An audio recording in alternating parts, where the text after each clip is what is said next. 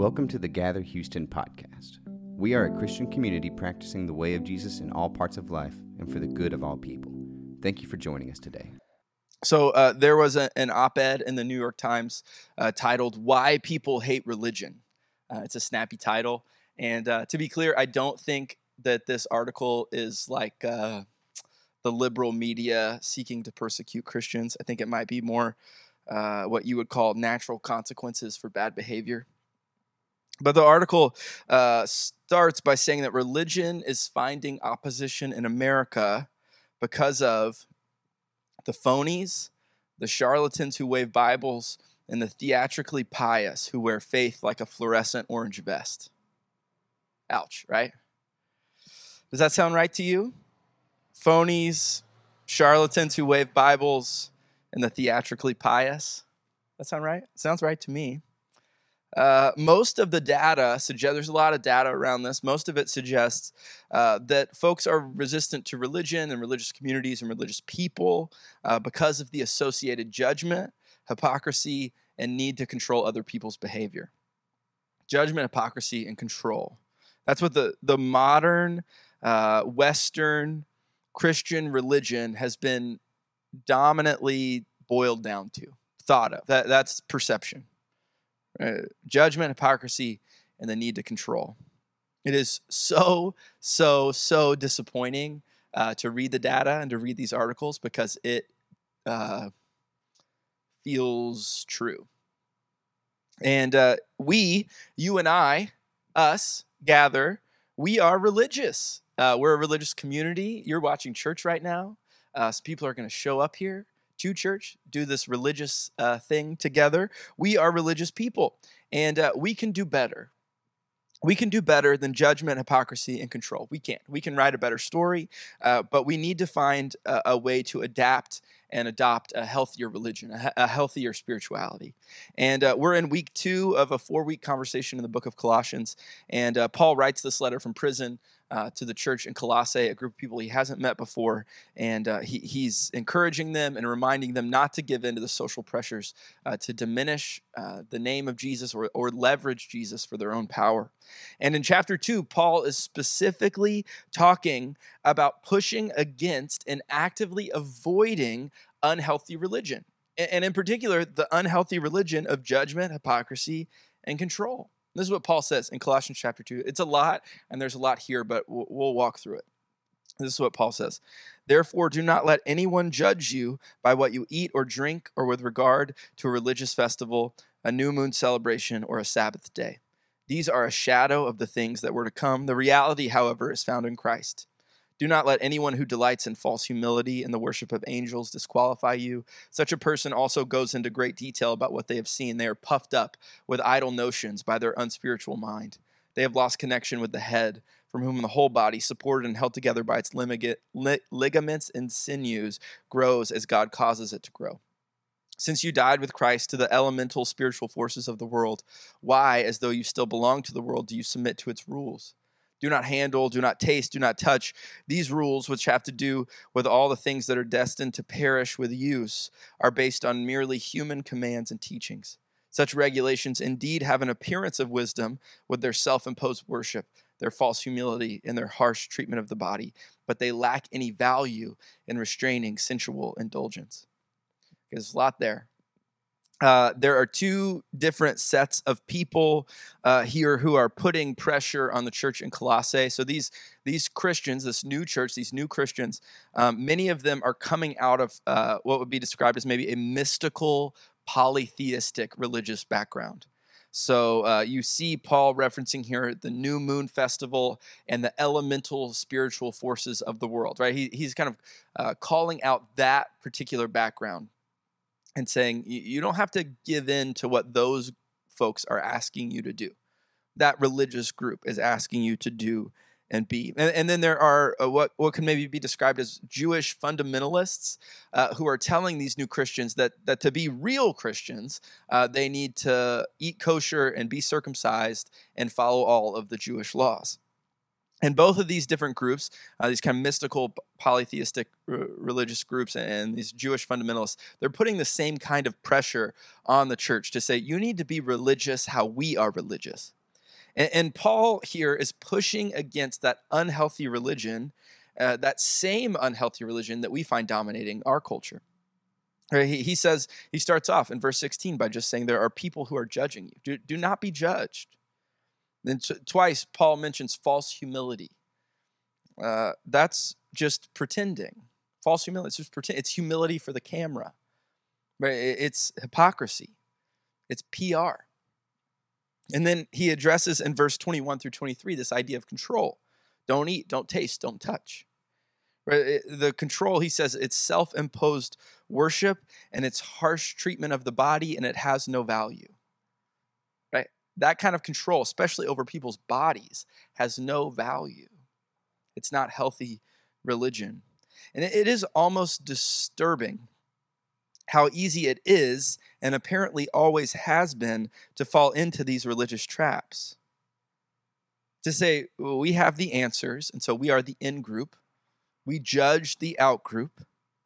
We pretend, we put on a facade in order to maintain our in group status and we dictate the behavior of those around us in order to maintain control in the in group. It's gatekeeping, it's exclusionary, it's harmful, and it may feel familiar to you, but it is not new. It was happening in the church 2,000 years ago. And we we are being warned by the Apostle Paul to push against, to stand against, to actively avoid that kind of unhealthy religion that judges, that is hypocritical, and that's controlling. So I'll give us kind of a path forward. How, how do we how do we work towards a healthier religion? But I, I, don't want to just critique. Right? It's easy to stand and just critique unhealthy behavior. But I just want to park here for a second to acknowledge this that the Bible, our sacred text, the Bible, is advocating against unhealthy religion. Right? It's not uh, it's not the liberal left wanting to critique Christian practice. It's not an Instagram personality who's mad at their old church. It is the, the Apostle Paul. The Bible is saying, don't let people judge you based on how you worship. The Bible, the Apostle Paul says that false humility, pretending to be humble, humility for the camera, PR, it has no value. A, a prominent religious leader in America has been quoted as saying, uh, don't get mad when people lie about you. At least they don't know the truth. That kind of pretending, that kind of hypocrisy has no place in healthy Christianity. It is of no value. And then Paul says, uh, get this the rules about your body, that kind of control, it has no value.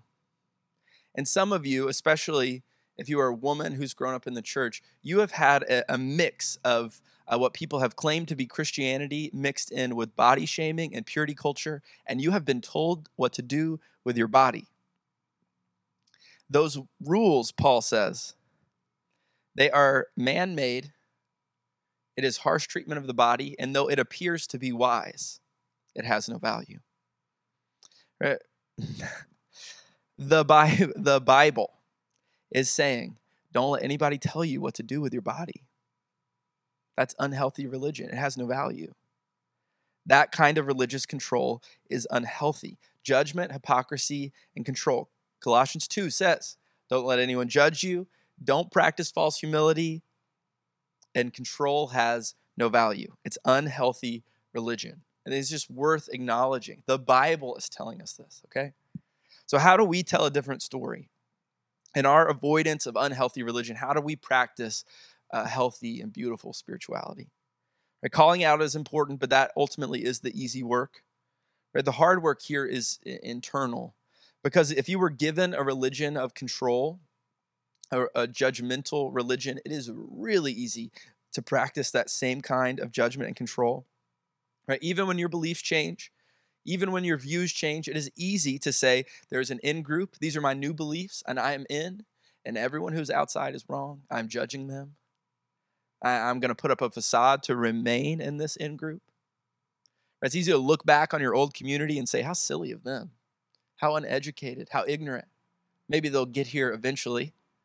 That's judgment. It's in versus out. It's exclusionary. It's all the same practices. So our work is not primarily just to sit outside and critique unhealthy behavior. Right? Our work is to practice a religion that doesn't give in to those temptations at all. And so instead of judgment, we practice humility. We say, I do not understand it all. I have a limited view on the world. I don't have your experience. I believe you when you tell me your experience. It's humility instead of judgment. And then instead of keeping a religious facade, doing our own PR all the time, we practice all out integrity. That what comes out of our mouth is what we actually believe, and it's what actually happened. It's honesty about ourselves, it's honesty about other people. It is all out integrity. That is healthy religion, right? No PR, no PR, all out integrity. And then if we if we want to have a healthy spirituality, then we need to practice consent instead of control. Right? We have to acknowledge that every individual has autonomy and the ability to make choices and decisions for themselves and especially for their own bodies. Right? We don't know what's best for someone else. They consent, they self-select in or out of whatever religious practice they choose no one gets to dictate how someone else practices religion, and especially what they do with their body because of their religion. Right? This is all meant to be consent based. No manipulation, no control, autonomy, and consent. Right? That's our work. That's how we actively push against unhealthy religion. Right? This is internal work that we say, I'm going to practice humility. I don't understand. I believe you when you tell me something. I have a limited view. We're going to uh, be the kind of people who have all out integrity. That what comes out of our mouth is what we actually believe, what we actually think, what we actually saw happen. It's all out integrity. And then it's, uh, it's a religion based in consent to say everyone has autonomy over their own decisions. No control. Judge no one. Do no PR and allow others full autonomy. That is our work. So, one of my favorite things about Gather is that we are a truly inclusive community. I'm proud of that. Uh, but I haven't always held to that um, to that kind of theology. I haven't always been uh, inclusive in that way. Uh, but one of the reasons that I have kind of moved and changed my mind on that um, is because I started reading the data, and specifically the data around suicide rates for LGBTQ youth. And we're going to talk about I'm just going to mention suicide a few times, just so you know. Um, but LGBTQ youth are more than four times as likely, more than four times as likely to attempt suicide than their peers. And the Trevor Project estimates that more than 1.8 million, more than 1.8 million LGBTQ youth seriously consider suicide each year. And the rate of suicide attempts goes up for kids who hear their parents use religion to talk negatively about LGBTQ folks. But research does consistently find that LGBTQ young people report lower rates of attempting suicide if they have any affirming spaces in their life and if they just have one accepting adult in their life. It can reduce suicide attempts by up to 40%. So I, I read all this data and I realized, in the words of Kevin Garcia, that bad theology kills. literally, unhealthy religion is a life or death issue. Maybe it's not for you, but it is for some people. And I hadn't figured out exactly what to do with Romans 1 or some of the other Bible passages, but I realized that there were literally millions of kids in our country alone that need somebody to tell, to tell them that they are loved and that they are valuable. And that clearly the data is in. A religion that is judgmental and controlling is ruining the lives of those who are being judged and controlled. Unhealthy religion breaks people down. It breaks down the judge, and ultimately, it breaks down the person who judges, the controller and the controlled, because you will either be pretending or you will be projecting. You'll be hiding who you are in order to avoid judgment, or you'll turn into the person who judges. It's no good either way. This stuff matters. Deciding to practice a healthy spirituality, a healthy religion, it matters. It matters on the large scale, the, systems and institutions of belief, practice, of course, but it matters individually. It matters for you. It matters internally in your heart. Are you a person who can practice a healthy spirituality, a healthy religion to say, no more control, no more judgment, no more hypocrisy? Right? We need a healthy kind of religion. It's what Paul is giving us in Colossians 2. He's telling us, he's warning us, he's pushing against this unhealthy religious practice. So, for you, what kind of religion have you been practicing? I know it's easy to look out at big institutions and offer critique. I like doing that. But what about you individually? What kind of religion have you been practicing? And uh, which of these unhealthy practices that Paul outlines is uh, most difficult for you to kind of get past? Right? Judgment, hypocrisy, control. For me, for me, it, it's hypocrisy. It's hard to say out loud, even. I wrote it down, but it's hard to say out loud. Uh, I don't feel that I'm I'm not dishonest often. I'm not trying to lie or anything like that. But uh, I am pretty worried about what you think about me. Uh, I do some uh, framing, some shifting, because I want you to think about me in a certain way. And so sometimes the Paul calls it false humility. I think that's a good phrase. Uh, sometimes it's like uh, vulnerability, but uh, managed, planned. You know, I, str- I struggle with that. For you, I, I wonder what it is for you. And then what would healthy religion look like for you this week? What's your work this week to have a healthier spirituality? And maybe you could try to think about how your religious upbringing uh, has impacted your other relationships, right? Not just what you do in a church service, but it, it, how it impacts your parenting or your partnering or your work. This judgment and control, it spills over in all kinds of ways. Does it overflow? And then, so what's your work? Maybe it doesn't feel like it's religious work, but you say, you know what, with my partner or with my kids, I'm going to do a little less control. Everybody has autonomy, a little less judgment. I'm going to spend less time on social media. I'm going to turn the TV off. What, what's your work to say, I want a healthier spirituality? Right? We can do better than judgment, hypocrisy, and control. We can write a better story, but we need to find a way to adopt and adapt into a healthier religious practice. In Matthew chapter 7, uh, Jesus introduces this really simple metaphor. He says, Watch out for false prophets. They come to you in sheep's clothing, but inwardly they are ferocious wolves. By their fruit you will recognize them. Every good tree bears good fruit, but a bad tree bears bad fruit. A good tree cannot bear bad fruit, and a bad tree cannot bear good fruit. This is ultimately the test of our religious practice. What is the fruit of your religion? What is the fruit of your practice? Is it harm? Is it hate? Is it fear? What is the fruit of your religion? And could it be possible? Could it be possible to practice a religion that bears freedom instead of bondage? Could, could it be possible to practice a religion that bears vulnerability instead of shame, humility instead of judgment, consent instead of control, integrity instead of hypocrisy. What is the fruit of your religion? What is your life bearing? What is our community bearing? What is the fruit of your religion? Surely we can be more than charlatans who wave Bibles and the theatrically pious.